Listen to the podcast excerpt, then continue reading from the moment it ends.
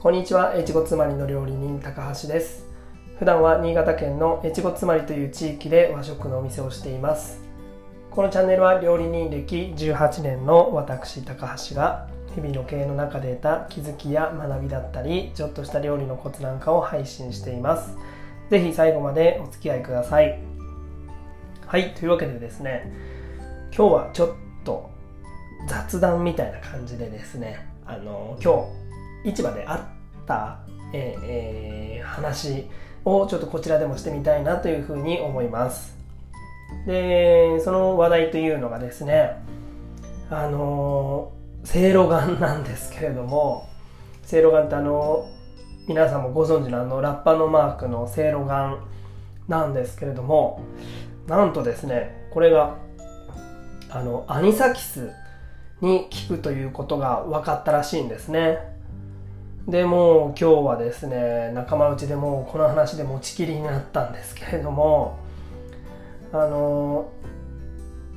アニサキスってそもそも何と思う方もいらっしゃるかと思うんですけれどもこのアニサキスというのはですねまあ我々飲食業界では最も恐れられていると言っても過言ではないほど凶悪な寄生虫の名前なんですね。でまあなんて言うんでしょうね、まあ、どういった悪さをするかというとこれはですねあの生の魚介類とかに寄生していて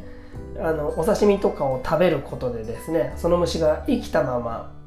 えー体内に入るとこれがですね胃壁とか腸壁要は胃腸の壁に穴を開けるんですね。噛みついて。そしてそれが原因で食中毒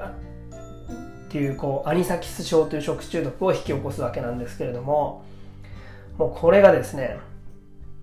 あの経験した人にしかわからないんですけれわからないともちろん思うんですけれども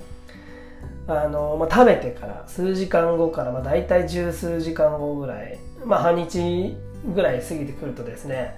まあ、みぞおちのあたりにものすごくこう激しい痛みとあとは場合によってはこうなんて言うんでしょうね。吐き気とかね。そしてもう激しいこうなんて言うんでしょう下腹部の痛みとか。まああの最終的には炎症のなんて言うんでしょう。腹膜炎みたいな。そういった、まあ、症状へと、まあ、徐々にエスカレートしていくんですけれども。もうなんて言うんでしょうね。あの噛みちぎられるようなその中のね痛みっていうのはもうなかなかちょっとね言葉では言い表せない苦しみなんですけれどもまああのこれあんまり言っちゃうとあのえじゃあ怖いじゃんとお刺身食べるのやめた方がいいんじゃないのと思っちゃうかもしれないんですけれども幸いですねこのアニサキスはですねあの高温でも弱いですし低温でもですね弱いですしあのちょっと傷がつくとそのアニサキス自体にですね傷がつくと、あの死滅しちゃうとても弱い寄生虫なので、まあ、一番簡単なのは、えーお魚を生ではなく加熱して食べるか、えー一旦冷凍してから食べるとかっていう風にしていただければこれね、まあ、実は安心して食べることができます。ですので、まあ、昔からですね飲食店飲食業特にお刺身とかを提供するお店ではですねまああのよくある対策というかまあなんて言うんでしょうねポピュラーなまあ寄生虫ではあるんですよね。であのなぜねこれあの僕らの中で話題になったかというとこれまでのですねアニサキスに対する治療法っていうのは病院に行って内視鏡で取ってもらうとかっていうぐらいのものだったんですね。でこれあの取っちゃうと実は本当に簡単にもうケロッと治っちゃうんですけれどもあの例えばねすぐこう胃カメラとかでこう検査が行え場合行えない場合っていうのはあのステロイド薬とか、まあ、ヒスタミン薬とかかな、まあ、要はアレルあのとアレルギーみたいな、えーそういう薬が処方されてあとはまあ経過観察。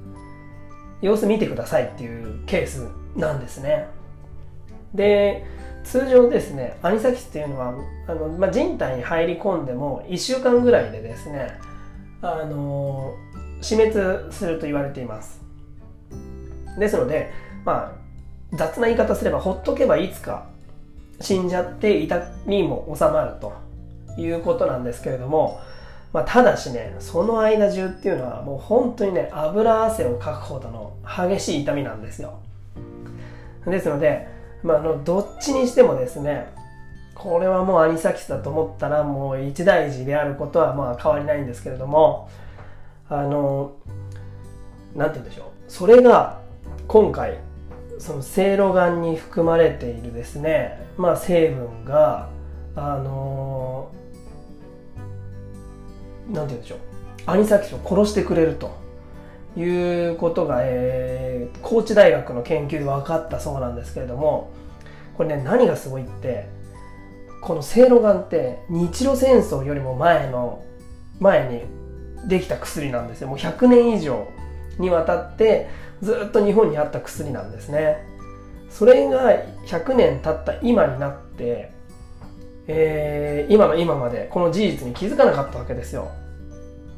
しかももともとお腹の薬だったのに。でまああの今日まあお伝えしたいことはあのまあせいろがんがそのアニサキスに効くんだよと。効くらしいよということがまあ一つとあの、まあ、そのせいろがんの凄さもさることながらですねあの既存のものにもですね新たな発見が隠れてるかもしれないという点をですね今日はちょっと、えー、お伝えしたいなと思うんですね、えーまあ、つまりですねあの100年もすぐそばにあったにもかかわらずそのメーカー自体、えー、対うんと対抗薬品かな、えー、対抗薬品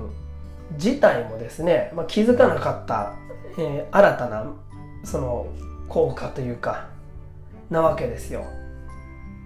だからそういった気づきとかっていうものはですね案外自分の身近なところに転がっているものなのかもしれないなと僕は思ったんですね。前からずっとそこにいてこうねせいろがの方から手を振っていてくれたにもかかわらず、まあ、自分たちにはそれに気づいてあげられるその感性というか、ね、あの興味がなかったから、まあ、こういったケースになったと思うんですけれどもそういう当たり前だからこそ見落としていることってきっと自分たちにもあるんじゃないかなと思ったんですね。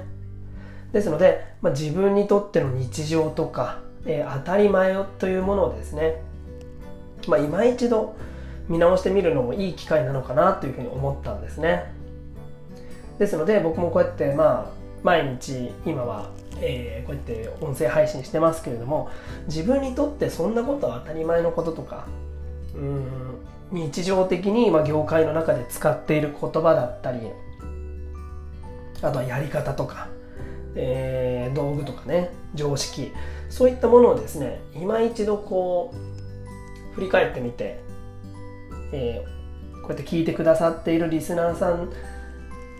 にとってみたらもしかしたらこれは特別な情報だったり、えー、興味のある話題だったりとか